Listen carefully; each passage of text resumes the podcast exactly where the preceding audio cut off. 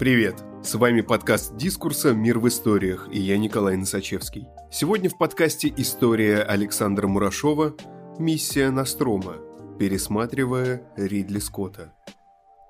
Не знаю, писали ли киноведы-кинокритики о роли анабиотических камер в «Чужом». Эти капсулы – чудесная и точная рифма яйцам, в которых ожидают человека личинки чужих. Первые кадры «Чужого» незабываемые жуткое, тоскливое и уязвимое одиночество неподвижного корабля Настрома в космическом просторе на фоне далеких звезд. Это противоположность ироническому космосу Кубрика, где колеса орбитальных станций вальсируют под Эогана Штрауса в успокоительной близости от Земли.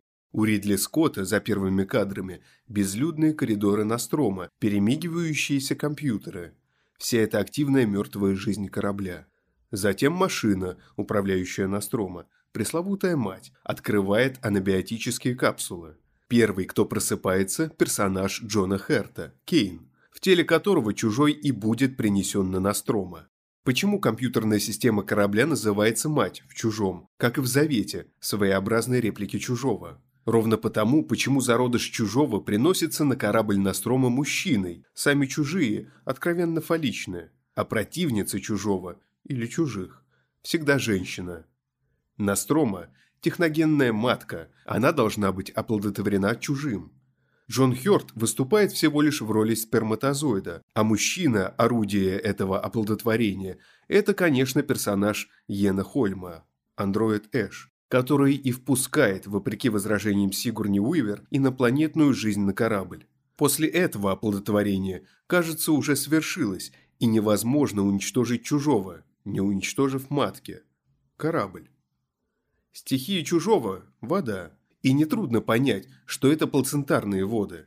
Это и первородная, первоначальная стихия мифологии. Андроид Эш, действующий заодно с матерью, должен доставить самый совершенный организм – живое оружие, то есть Элиена, военным, что бы там ни случилось с командой. Поэтому он манипулирует экипажем. Он знает, что происходит, а они нет. Персонаж Йена Хольма – не очеловеченный андроид Рутгера Хауэра из «Бегущего по лезвию бритвы».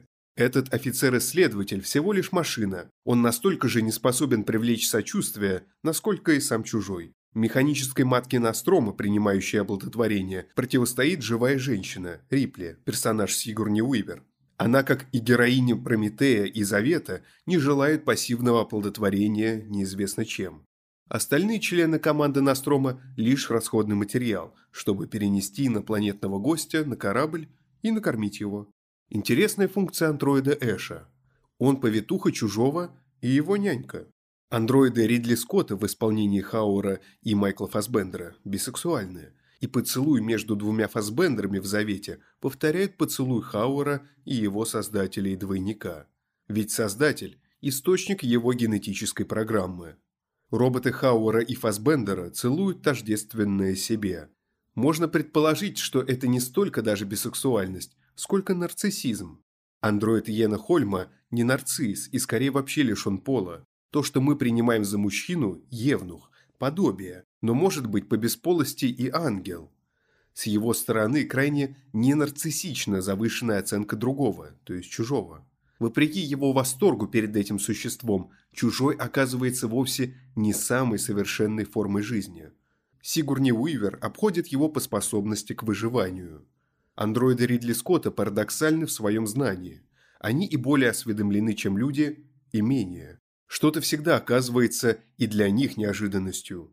Киборгу Хауэру передан ген прогерии, ускоренного старения, и его батарейка садится на миг до его окончательной победы. Он попросту не знает, когда истечет его срок действия. А Дэвид, или вернее Давид Фасбендера, не знает всех возможностей своей новой версии в исполнении того же Фасбендера. Точно так же и мать Настрома, действующая заодно с андроидом Эшем, не может обмануть Уивер. Не может не выдать секретный приказ, когда героиня запрашивает сведения о нем. Не может не взорвать оплодотворенный Настрома, когда дано задание самоуничтожения корабля. Антитехницистский и антисциентистский пафос Ридли Скотта, ведь Эш именно science offer, очевиден в «Чужом», еще более, чем в «Бегущем по лезвию бритвы». Именно первые кадры фильма выдают ужас перед машиной, заброшенной в межзвездное пространство с несколькими людьми на борту. Это ужас гонки вооружений и холодной войны. Человек не просто одинок перед звездным небом, как то было для Канта. Он оказывается там пассажиром машины, использующей его для увеличения механистически наращиваемых военных возможностей. Использующий его тело, манипулирующий его поведением. Но сама машина, как бы далеко в космос она ни была закинута, находится между человеком и человеком, как поднимаемое ей стекло анабиотической капсулы. Приказ доставить Алиена на Землю отдан не машиной, а машине, и она не может не подчиниться до дальнейших распоряжений. Дальнейшее распоряжение, однако, уничтожить и Настрома, и Чужого, и саму себя. Выйти из человеческой интерсубъективности машине не удается – в этом высокая патетика Ридли Скотта в «Чужом». Лишь в «Завете» андроид Дэвид уничтожает Эдем, планету инженеров, и в конце концов побеждает, по-видимому, и человека. Но Завет продолжает вслед за Прометеем линию коммуникации уже между людьми и их создателями. На эту коммуникацию в «Чужом» указывает сигнал предостережения, исходящий от опустошенного корабля создателей. Однако тут режиссер еще не вдается в религиозную философию. То, что машина не может быть самостоятельным субъектом и что ее целеполагание зависит от человека, сужает пределы мышления Эша. Он ошибается относительно чужого. Этот черно-белый фалос-убийца вовсе не венец творения. Лишенный свободной воли и рефлексии в своем требовательном биологизме, чужой в большей степени машина, нежели совершенный организм. Его кровь – кислота. Чужой только животное – Дважды появление кота пугает, как появление монстра, но животность и предел совершенства чужого. Исторически человек побеждает животное.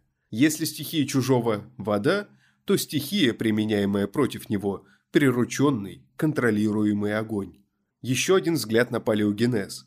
Использование огня – начало человеческой истории и торжество Homo sapiens над собственно животными видами – Вообще в соотнесении футурологического и палеогенического Ридли Скотт удивительно сближается с Кубриком. Смешение неорганического, техницистского и крайне архаичного указывает на основной героический миф – драконоборчество, борьбу с монстрами, которые древнее Homo sapiens и связаны с природой, со стихиями. В чужом неорганическое техницистское выступает в роли враждебной природной среды, которой был окружен первобытный человек и которая его подчинила себе, пока не покорилась сама. Борис Гройс в коммунистическом постскриптуме утверждает, что антиутопическое сознание от Заметина до Деррида ставит человека между животным и машиной и делает выбор в пользу животного. За альтернативой «животная-машина» можно увидеть старую антитезу Мантеля и Паскаля, Человек помещается между животным и ангелом, ведь последний тоже лишен свободы выбора. Если это в целом так, то Ридли Скотт – новатор, сочетающий животное и машину в союзе против человека. Подчиненная, преобразованная человеком земная природа репрезентирована кораблем Настрома.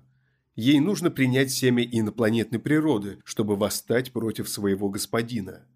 Но поскольку инопланетная природа тоже только природа, поскольку новое поражение в заговорческом сочетании стихии, уже подвластной земной и биологической стихии неукрощенной, инопланетной, неизбежно. Этого-то не понимает влюбленный в полуживотное полумашину в чужого Эш. В первом фильме Ридли Скотта о чужом дана строго очерченная концепция, как и намек-тизер, нарушающий ее равновесие. Твист открытого финала. Кот Джонзи в клетке остается на некоторое время под носом у чужого. Потом клетку с котом Сигурни Уивер забирает с собой на спасательный челнок. Почему чужой не съел кота? Возможно, посчитал его удобным резервуаром для нового оплодотворения.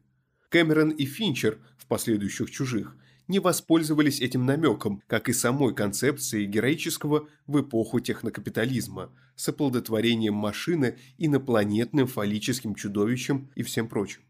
Однако если бы Джонзи стал вместилищем личинки чужого, то инопланетная природа вступила бы в сочетание с земной органической, не вполне покоренной человеком. И что тогда? Какая дикая эволюция начнется? Только Жан-Пьер Жене, любитель гротеска больше, чем фантастики, удосужился считать и творчески воспринять идеологическое послание Ридли Скотта в «Чужом четыре воскрешения». А именно, непобедимая Уивер должна сама забеременеть от чужого и продолжить эволюцию инопланетного вида. Настрома с его псевдоорганами, матерью и андроидом Эшем и есть техническая цивилизация, пленниками которой оказались беспомощные индивиды посреди вечно чуждого космоса и которая завершается ядерным взрывом. Эта апокалиптическая аллегория может напомнить даже о восьми с половиной Фредерика Феллини, не только о Кубрике.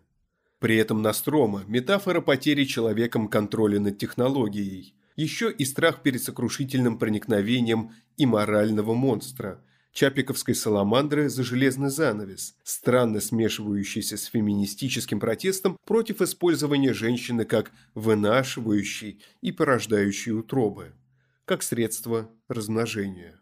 Вобравший тревоги и негодование своей эпохи, рассказ о гибели Настрома не только остался несомненной кинематографической классикой, не только стал началом эпопеи, развития которой после конвента мы все еще ждем, задаваясь вопросом, кто кого, машины нас или мы их. Настрома – мироощущение человека, оказавшегося в ходе машинного развития на грани своих способностей, за которыми начинается просто уже другое. То, для оценки чего нужны кибернетические мозги Эша или Давида в исполнении Фасбендера. Мы же видим только астрономическую ночь и многие века неведомо поджидавшее рокового сближения зло на вершине прогресса мы циклически возвращаемся к самому его началу. Монументальность развернуто выраженной идеи увлекает, как первые кадры фильма завораживают возвышенным ужасом. Спасибо, что слушаете нас. Если вам нравится, что мы делаем, подписывайтесь на «Мир в историях». Нас можно найти на всех подкаст-площадках. Там же можно оценить наш подкаст. И, конечно, присылайте свои истории нам на почту – Дискурс – некоммерческий журнал. Поддержать подкаст можно на нашем сайте. С вами был Николай Носачевский. До встречи через неделю.